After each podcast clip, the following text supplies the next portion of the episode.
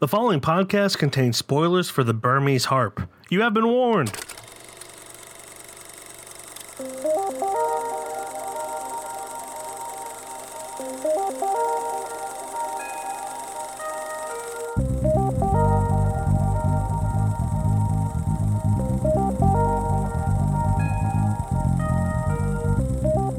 What's up, everybody? Welcome back to another episode of KFR News Radio. This is your host, been button along with your host, Miguel Magusto. It's felt That's- a lot easier to say this time than it did last week. Well, yeah, I mean, we're, we're, I think we're in for a slightly more fun episode this week. Not Very that like slightly. this is a comedy or anything. The movie we're watching, we're talking about, but uh, it's not about child torture or child assault or abuse or anything like that. it's so death on a different scale. It is. It is, and it's still sad, but it's not as sad. I mean, it's sad, but it's not as it's. Yeah, It's sad, not as sad.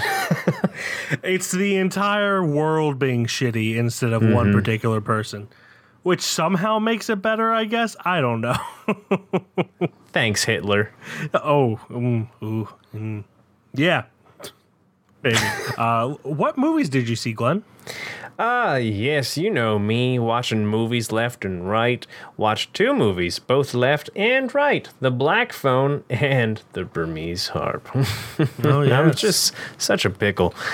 Uh, and obviously, like, as always, watching the uh, the shows You know, that I've been I feel like the. Academy is going to be screwed next uh, Stonies. There's going to be so many that uh, it's almost like they they, should haven't know my pattern by now. almost, almost, yeah. but yeah, we have a, uh review for Black Phone on our uh, YouTubes, so you Mm-hmm, can check that out. And then uh, we're about to talk about the Burmese harp. But I saw 13 movies, Oh, cranking them out. one TV show, and then 12 movies. Uh, I watched Funny Games, the original 1997 one that is uh, fr- from Germany, not the shot for shot remake uh, with a, that's in English uh, from I think it's 2007. Uh, same director, shot for shot remake. He wanted to make his own movie again in English, uh, and it is exactly that.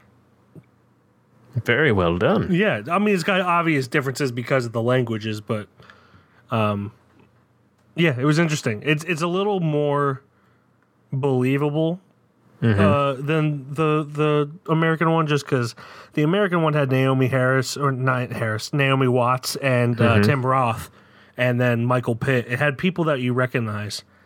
Uh, so it's just like it, Where that one does not, obviously. there's one guy that I recognized, but I've only seen him in one other movie. Uh, and then the rest were people I had never seen before. So it was more uh, believable, I guess, in, is- in a way.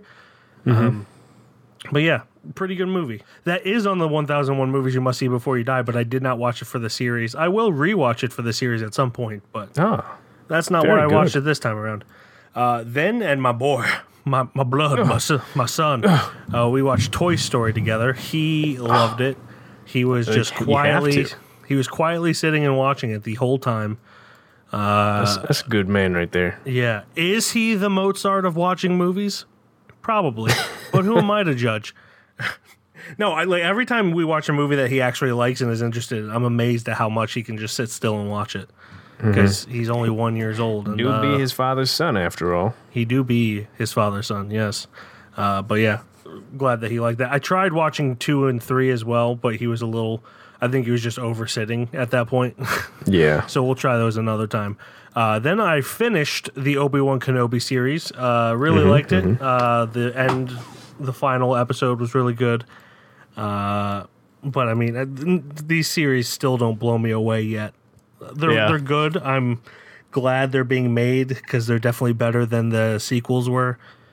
But It ju- it just breaks my heart that there's so much potential to blow you away, but it Yeah. just doesn't. they play it too safe a lot of the times. Um, granted, that's because the one time they didn't play it safe with the Last Jedi, everyone lost their shit. Uh, I still hold the f- I fact that uh, the the Last Jedi is the best of the sequels. It up it up there for sure. It definitely Yeah. had some of the best parts. I the of only the thing whole I series. didn't like about it is that it abandoned plot lines that uh, Force Awakens started, and then that kind of screwed over some actors. That's the only thing I don't like about Last Jedi, but it was definitely more interesting than uh, Force Awakens and The Rise of Skywalker. Um, but yeah, we're talking about Obi Wan. Good series. Uh, yeah, there we go. then for the 1001 movies you must see before you die, I watched an Australian movie called Rabbit Proof Fence. Uh, it's just, I don't want to say just, it's another movie about how terrible uh, col- uh, colonialism is and Yeah. about, about uh, how. Uh, I think they were Australia at the time, but like the Australian government started taking uh, Aboriginal children from their home uh, who were technically um, uh, half white, half uh, or Aboriginal. Uh, They called them half caste. I don't know if that's a racist term. I've never heard of it before. So if it is, I apologize. But uh, they uh, would remove them from their homes and force them to go to a school, all for the purpose of uh, essentially controlling their lives and making them marry white people. So eventually their race would be quote unquote eradicated, which is uh, nefarious to say the least. Uh, that's a very horrible reason to do that. It's a horrible thing to do to begin with, but for that to be the reason is even more horrible. Um, yeah. So uh, yeah, fuck uh, colonialism. Hell yeah. Them bastards who did that. exactly. You took the words right out of my mouth. Uh, then I watched The Phantom of the Open. It is a movie based on a true story of this guy who kind of he loses his job as a crane operator, so he uh, just joins the uh, British Open uh, golf tournament, but he had never golfed before, really, so he's not great. And it's kind of just follows his whole story. Uh, really interesting, really fun. Uh, better than I thought it was going to be. It's got Mark Rylance in it. I saw you that day. You did. I saw it at your theater, uh, the Oh my Downingtown. Regal Cinemas. Uh, Benny was not there. Uh, so Shame, Benny. Shame, you- Benny. For shame. For shame. Shame. I know you listen to these podcasts, so shame Mm-hmm. on you. Uh, but yeah, I, I rather enjoyed that. I enjoyed it way more than I thought I would. Uh, then we watched Black Phone. Have a uh, review for that on uh, YouTube. Uh, then this is a really dumb thing, by the way. I realized because of all the Pixar movies I had been watching lately. Crap, what's his name? Their their good luck charm. That's it. Like does like a little voice in every single one of their movies. Uh, Ratzenberger. I forget his first name, but he's in Cheers. Um, I he have was no idea. on, on Letterboxd. He was the number one actor that I had seen, according to this. and uh, up until then, John Ratzenberger. He, he plays uh, um, the pig in uh, Toy Story, and then he's their quote unquote good luck charm. So he does a lot of voices in all the movies. Uh, so he had overtaken uh, director actor Daniel Scheinert f- uh, from Everything Everywhere All at Once, Swiss Army Man, and all of the shorts as the most Damn. watch the most watched actor I had watched. Which I just love that he was the most watched actor. So what I did, I found two of their shorts that I had not seen and that he was in. so I watched them just to, so he could overtake John Ratzenberger again. So Perfect. I watched my best friend's wedding, my best friend's sweating, which is just this guy who's really sweaty the day of his wedding Yeah. It's it's as dumb and funny as you would expect from the the Daniels. Uh, and then I watched Tides of Heart, which uh, just is a very short one about a boat coming out of a guy's chest. And They've, they've really just let the imagination flow. they really do. They're just like, yo, what if that boat just came out of your chest? That boat that's on your shirt, what if it came out of your chest? That's the whole short. Perfect. Uh, but yeah. So now Daniel Scheinert still reigns supreme as my most watched actor. Uh, I will only accept if uh, Owen Wilson, uh, Paul Newman, or Robert Duvall overtakes him, uh, just because they're. Uh, I don't want to say John Ratzenberger is not a legitimate actor, but he's no Daniel it's Scheinert. live action. He did not get spanked by Michelle Yeoh on Everything Everywhere All at Once. It's so. true. There we go. Uh, then for the 1001 uh, movies you must see before you die, I watched Pickpocket. That is going to be part of my August, yeah, August episode because I'm trying to stay ahead uh, and find out what I thought then. Then I watched The Hustler with John Newman, John Newman, Paul Newman. Jesus Christ. Uh, also for the 1001 movies you must see before you die. Uh, that will also be in the August episode. Then watch the Burmese Harp. We're getting into it in just a second. Yesterday, I watched The Passion of Darkly Moon, Noon which is a uh, Brendan Fraser movie with Viggo Mortensen and Ashley Judd, where he plays like a religious zealot who lost his family and kind of gets adopted by this couple who is his age. It's really weird. I th- I, I think he, he was supposed to be much younger than he is Yeah. which I love Brendan Fraser, but if that's the case, he's a terrible casting choice just because he's never looked like a child, not even when he was a child. He Just came always out. a handsome man. oh, he came out a handsome devil and and had the jaw that could cut glass. Mm-hmm. So, uh, but yeah, it's it's a very ambitious, interesting movie that I liked the ideas, but it wasn't executed very well. So I think it would be a great candidate for a uh, a remake because it's like the story's good, the the whole thing's there, the whole idea of like a religious zealot uh, being tempted by this woman who he thinks is beautiful and sexy and all that, and it just it's an interesting story. It's it's hard to explain without it sounding like you know a Skinamax movie, but it's not. It, Yeah. It's it's it's deeper than that. It goes into the whole idea of like religious Brendan Fraser. yeah religious abuse and everything. Yeah. Um, so it's very interesting, but not executed well. Then for the 1001 movies you must see before you die, I watched Carmen Jones. That will also be included in the uh, August episode uh, of my my series.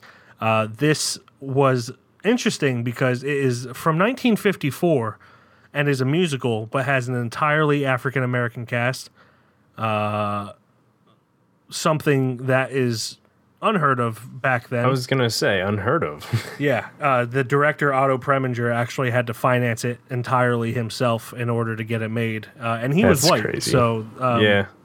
just Good an him. interesting idea. Yeah, it's a uh, it's a adaptation of the opera Carmen. Uh, for those of you who are familiar with it, it's a very famous opera. That's all you need to know. If you hear the music in it, you'll recognize the melodies.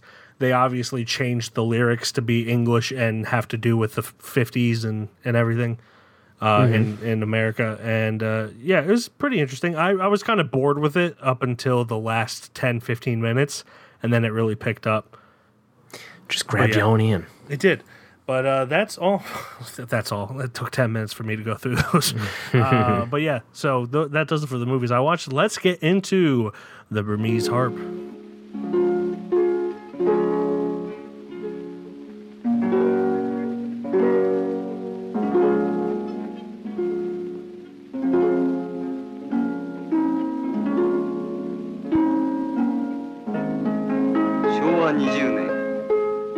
倒的に強力な連合軍にビルマの山奥に追い詰められた私たちはそれでも歌を歌うことを忘れなかったのです。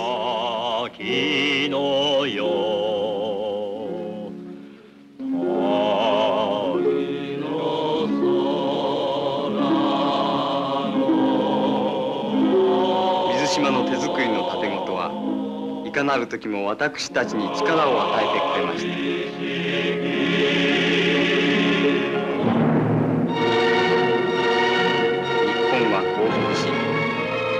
島は使者として三角山の部隊に降伏を進めに行きましたこれ戦っている今は無意味だ日本のためにもならず日本人のためにもならず自分のためにもなりません無意味です何無意味だ In the war's closing days, when a conscience driven Japanese soldier fails to get his countrymen to surrender to overwhelming force, he adopts the lifestyle of a Buddhist monk. Nice. Nice. I don't think you stuttered. I even almost once. did a couple times, Well, you, you covered it very well. but I found the Uh, willpower. Yeah, it is directed by Kan Ichikawa, uh, written by I'm assuming that the novel is by Michio Takeyama and the screenplay is Natto Wada. Uh, it is starring Rentaro Mikuni, Shoji Yasui, T- uh, Tatsuya Mihashi, and Jun Hamamura. Uh, I'm pretty sure those are the cor- close enough to correct pronunciations where I didn't completely embarrass myself. But only time will tell. yes. Yeah, this was selected by our streaming roulette process, uh, and I didn't really know what to expect going. Obviously, I knew the plot was about a Buddhist monk and everything, but it was a little more hopeful than I was expecting it to be. Um, it wasn't a completely like downer movie uh, that a lot of war movies, especially from Japan, were because of you know being the victim of a nuclear attack and everything Yeah. Um, but this kind of had a very optimistic way of looking at it in a way. Um, whereas like it, it it recognized the tragedy, but it was instead of uh, you know the the Japanese stereotype oh oh die you have to die in war for it to be honorable. Uh, Yeah. if if you lose and everything, it was like no, we can live and rebuild, Yep. and that was something that you know just took me off guard because you, you never hear about ja- like everyone always assumes all Japanese soldiers were like kamikazes, but that's Yeah, they- obviously not the case. they usually they you usually think they try to go the samurai mentality, whereas like I'm gonna die in battle, and if I if I don't, you know, seppuku, I must I must die. Yeah, Or as I say, Sudoku, which is fucked up in this situation. But yeah, um, but yeah, it was. I, I I've never watched too many uh, World War II movies from like the, the Japanese point of view, except Mm-hmm. for like I think- think Letters to Iwo Jima. Um, there's probably That a was- and that was even directed by Clint Eastwood. I mean, it's from the Japanese perspective, but It- it's still American made. just American guy. yeah, But uh, but yeah, you you don't really see. At least I haven't seen too many from uh, the Japanese perspective of from a Japanese, you know, from the Japanese uh, filmmakers. yeah, Um, it's so it was it was really nice to be able to get like a fresh, uh, a breath of fresh air, knowing that you know, it wasn't all like the stereotypes and shit like we usually see. Um, like the so like you were saying, the soldiers, uh, they surrendered and then they didn't really didn't Jesus, I'm having a heart attack. Anyway, um, they didn't just like I'm gonna fucking die if I can't defend my country to my last dying breath yeah, so like hey, you're dying anyway but it was it was really cool and then going um with his name i'm forgetting and i had it the whole time. Uh mizushima yeah, um going with him the whole time and seeing um him trying to get the soldiers on on his side to surrender so they can live another day and then obviously the tragic uh stuff that happened right after he did that yeah, changing his whole point of view and what he could have done but didn't get to do was was like just really kind of eye opening to like if you surviving such uh, horrible events like that. yeah. Yeah. Yeah, that Um, was that was one thing I was I was kind of worried about going into this. Uh, that I thought the jump to um, him just wanting to become a a Buddhist monk would have been something that was only culturally understood by Japanese people. Uh, You know, just the whole spiritual aspect of it. But they did it in such a universal way with him going through this uh, horrific event of trying to save all of these Japanese soldiers who refused to acknowledge that their country had surrendered and refused to realize that they are better uh, u- utilized for their country if they live and go help rebuild, and instead went with the whole ancient t- tradition of dying in battle and, and forcing yourself to die in battle by uh, continuing to fight in a in a time where it's you know it's not going to do anything. Yeah. And so, you know, he already has that shock and that that guilt racked on him uh going in the be like in the beginning of the film and then, you know, just as he tries to make his way back just seeing all these bodies that are just laid out in the open rotting. It, it- I could completely see anyone uh just deciding that they're done with society in general and, and gonna just become nomadic kind of like how he was uh, to, to go and bury the dead and, and give them respectful burials uh, so that was a pleasant surprise that it wasn't such a you know japanese only idea it was very universal that you understood how he could come to that conclusion and it was very natural Um, so I, I really enjoyed that part because I, I was a little worried about that going in. Uh, that not not that it would be bad, just that I would kind of be lost and there would be uh, logic jumps that would be like Yeah. you know just cultural differences, not anything that would be too bad. But Because I mean, this could I mean literally could just happen to anybody. yeah, Just to imagine that happening uh, here for God's sake. yeah. I mean, it's kind of what happens in the Deer Hunter. Uh, I don't know if you've seen the Deer Hunter. Have you? I've I really want to. Okay. Um, all I will say is Christopher Walken's character has a similar journey. Uh, I'm not going to say anything else. It's a it's much different than this, but it's it's very Yeah. similar the mindset. Um, but it is it is kind of that where he kind of like he's just kind of done with society at that point and just kind of does his own thing. Um, So yeah, it's a very universal concept uh, that I was not expecting. I also like that um, it wasn't just like his point of view; it was also his his other uh, his unit just looking for him too, because they said uh, once they surrendered that like we would all go back together, we would Yeah. build, rebuild together, and live our lives together. And he was the one who had to go back and try to get the other unit to surrender for the uh, for the British and the uh, Indians Um, and he never came back. So like they're just like constantly like dreading like the worst possible like scenario, and uh, and just knowing that he could be out there, but they never uh, got a body or anything. Just Yeah, drove no them. closure. Yeah, no closure to it. It just drove them nuts. So it was really cool to see both perspectives, especially once um, once he did start like kind of popping up. They're like, was was that him? Hold on, Uh, uh, uh, was that him? Yeah, and But- even within the the group, there were different viewpoints where Mm-hmm. one of them was just like, "Hey, you're not honoring him by holding on to him, like possibly being alive, yeah, uh, and it's it's only disrespecting him." And then you know, no one was really just like, there's no real fighting. There's like slight disagreements and arguments, but there's no real fighting about that because everyone knew that you know, even though we've seen so, uh, someone that looks like him, it might not be him. Uh, so it never went the over dramatic route um, with that as well. Um, so that was really appreciated. But uh, the beginning of this, before they surrendered, uh, when they're kind of trying to trick the British soldiers by like dancing and singing and making them think that they don't see them. Uh, and then when the British people started singing, the British soldiers, I thought that this was kind of going to be like the uh, Joyeux Noel uh, story.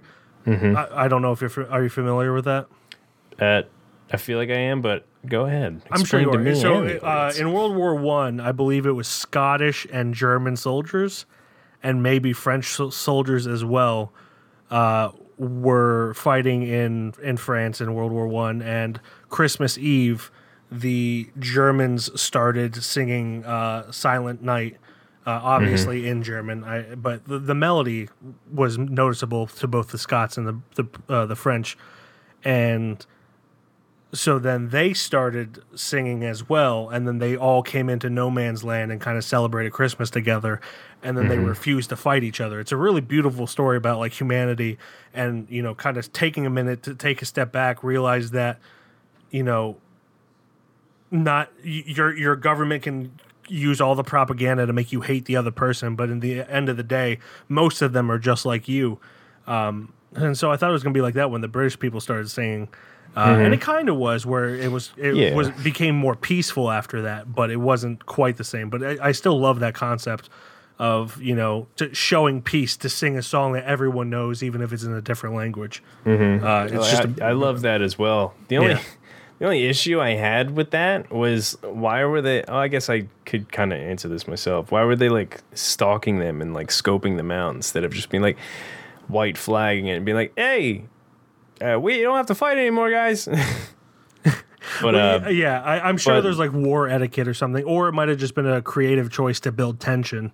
Yeah, Um, which is which is great, but also like it's you you with the Japanese code, it's kind of like the way of honor is they're gonna go out fight most likely. So I I Yeah. also don't blame them for stalking. but yeah, the, Go the- with with that with that uh, stereotype, it's definitely you know understandable that they would take some caution. uh, in in approaching. Um, it, yeah, it's it's a difficult thing. I mean, obviously, I'm not a soldier. I will never be a soldier. Uh, I personally think fighting for a government is stupid. Uh, not like your people, but the government, because governments are never great and never Fighting for your people reasons. is one thing. Yeah, Definitely fighting for your people is one thing, but fighting for the government is not. especially ones that they start. Yeah, we Not haven't had any fingers. yeah. Oh man. Uh, but yeah, it, it's it- this was a much more human story than I thought it was going to be. I don't know what I expected from it. I, I this is the first I heard of it. uh, Yeah. when we did it last year or last year, last week when, when it came up last week, and uh, yeah, I, I thought it was beautiful. Honestly, you know, w- especially t- towards the end when they kind of started realizing that it is uh, Mizu, uh, Mizushima who was the monk that kept they kept passing, and uh, when he finally approaches them and and plays on his harp and then sends a letter, it kind of just ties everything up in this nice, neat, nice, neat bow, and uh, it's a beautiful story that or a harp. or a harp, yeah, yeah, Nice, neat harp. yeah, exactly. yeah.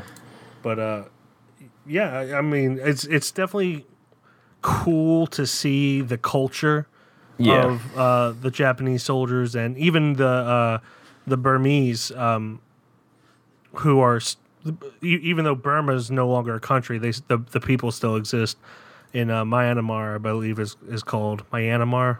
Well, they call it, it both actually because I looked into this for about five minutes. um, yeah? So they're they're still calling it Burma, but they can also call it, you know, uh, Myanmar, Myanmar, yeah. or Myan, whatever it is. They just had a Uh, coup last year or two years ago too. Jeez. a military coup because they uh, the military didn't like the fact that the president got reelected. Hmm. So Don't blame them. Um, But yeah, I saw I saw that. I'm like, wait, hold on a second. So I did like a very little bit of research, but it's it's still both. Like Yeah. the people can choose what they want to call it. I think Imagine- internationally it's Myanmar. Myanmar. Yes. However you Um, pronounce it. I I read that United States still calls it Burma, but f- fuck if I know. It's that would be weird being having to like call your country two Well, that's one thing I don't names. understand in general is like why why is there different names for different countries in different languages? Like Should like literally be the one thing. Yeah, everywhere kind of calls England something close to England and America something close to America. But like Mm-hmm. Germany is Deutschland in Germany. Why don't we call it Deutschland? Uh, then you have like Holland uh, is called something else. We call the Holland, we call Ho- people from Holland Dutch. I don't know what they consider themselves, but it's just Swedish, Swedish people don't call themselves Swedes. They're not Swedish, they're, or they're not in Sweden. The Yeah. whole thing's weird. It's just like Super weird. I don't know why why people didn't just get together and be like, this is what our country is called. Please call us that. But I mean, I'm I'm probably also overthinking it. Uh, but yeah, Um, I, I really enjoyed this movie. Uh, I did take some solace knowing that it wasn't just American movies putting people in brown and blackface. yeah. Like, obviously, it's still not a good thing, but it's. When I I saw that, I was like, it wasn't just America. Okay. Yeah, I noticed that in the beginning. I was like, is that what I think it is? Yeah, that guy is not Indian. Um, but yeah, I mean, from any different point of storytelling, this this movie's just genuinely good. Yeah. Um, whether or not you're going from like a a, a war film or just like a just a nomad film or just a respective religious film in any way, it's it's it's really good. I think my only quarrel with it is that it was maybe fifteen to twenty minutes too long. But I- I would agree with even, that. Even that, it's it wasn't that that bad of a 15 two minutes long. yeah. But uh, I don't know. Uh, but I've always been of the opinion that you can't have a good war movie unless it's anti-war, uh, Mm-hmm. not anti-soldier. Uh, like I think a lot of people hear anti-war and think they automate like we're automatically anti-troops or whatever. Yeah. That's not the case. Anti-war just means hey, our troops shouldn't be dying in this war. Yeah. There have been very few wars that have actually been worth fighting, uh, especially from an American military standpoint. Um, and and that's like to be anti-war is just to be like, hey, this is not worth you people, you're like you, our our people dying over. Uh, and it, in my opinion, if you watch a pro-war movie, it probably sucks. Like Yeah. it's it, it's if it never questions or, or glorifies the violence, then it, it's it's a problem. Might be good, but not good for the right reasons. Yeah, yeah. yeah. if I said that it, right? It, would be like a popcorn movie. It'd be like Yeah. a more like a John Wick movie than anything. But you know, no one watches John Wick and thinking that everything that's happening in it is good. So Yeah. uh, I wouldn't consider it a war movie if it was like that. I would consider it a action movie. Uh, but a war movie, in my opinion, must be inherently anti-war in its message. But that's just me. But yeah, I really enjoyed this. Uh, I don't really have anything else to say. I think the same as I. All right, so that does it for our review. That brings us to our judgment for the Burmese harp. Does it become a little shelf boy with the likes of Apostle and Handmaiden? There are others on there, but those are the only two I ever remember to say. and uh, I'll go first. Just um, it's just tradition. yeah, it needs to be a unanimous decision. So uh, I'll go first. Uh, I really enjoyed this. I, I think it's a very well made film. Um, it is touching and human in its message and everything, and it's got beautiful cinematography uh, for uh, in black and white cinematography, and just the the showing of the culture around that time in in Burma and the Japanese soldiers and everything uh, was really cool to see. So I would say it does go on the shelf. I would say so too. Um, Cool. I had I had been wikiing a lot throughout this, and it was I always enjoy a movie that like gets me invested like that. Yeah. And this was just genuinely a, a good watch, like I had said, just from every point of view, and uh, everything you said, times ten. Damn it. yes. Yes. Yes. Uh, so the Burmese harp does go onto the shelf with the likes of Apostle and Handmaiden. Uh, that brings us to a plug. We haven't had a plug in a minute. Ooh, Mm-hmm. ah, we used to do these all the time, and then we're like, you know what? Let's do them when they count. Mm-hmm. and this is one that counts. A24 has a podcast. I have plugged that on the channel before. Their most recent episode is uh, with Daniel Kwan, Daniel Scheinert, and Daniel Ra- Radcliffe, uh, as they call themselves, the various Daniels uh, within within the podcast. Uh, of course, Daniel Kwan and Daniel Scheinert directed both Swiss Army Man and Everything Everywhere All at Once. Daniel Radcliffe worked with them on Swiss Army Man, and uh, it's just a fun conversation between friends. And you know, a, a lot of people worry about uh, podcasts with directors, thinking that they'd come off pretentious or every, something. A lot of it's just them talking about Cheesecake Factory and just their experience with everything everywhere all at once and how it completely uh, over exceeded their expectations and how it was received and everything. Yeah. Uh, so it's you know they're you could tell they're pretty humble guys about it all. So uh, the A twenty four podcast, uh, the Daniels, I think is just what it's called, but it's the latest episode. Check that out on anywhere you can look at podcasts and listen. Daniel Radcliffe's just a good dude. He talks a little bit about his Weird Al Yankovic movie coming out that I'm really excited for. So, yeah, check Yeah. it out. but that brings us to our assignment for next week. Uh, the movie I picked. It's my turn to pick, by the way. me. Did you Tell know me. that? Did you know that it was my turn? Tell me.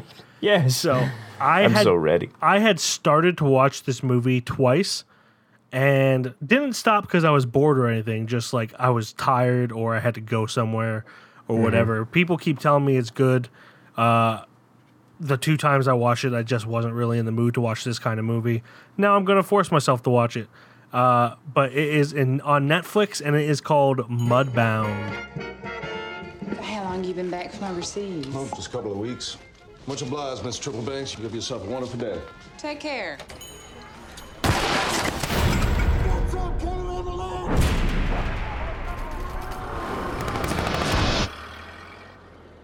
It's all right. It's just a car. It must have backfired.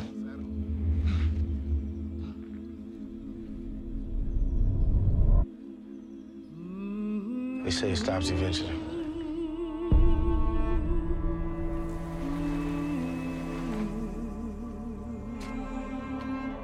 You just come back.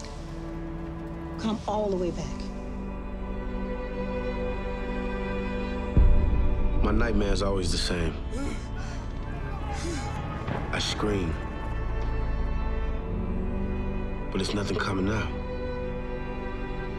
This place, this law, we don't belong to them. When I think of the farm, I think of mud, encrusted knees and hair. Our family's in trouble. You understand that? Do you? What's the worst thing you ever did? You betray your own blood. You can't even see your own wife is miserable. Silence. Oppression. Fear.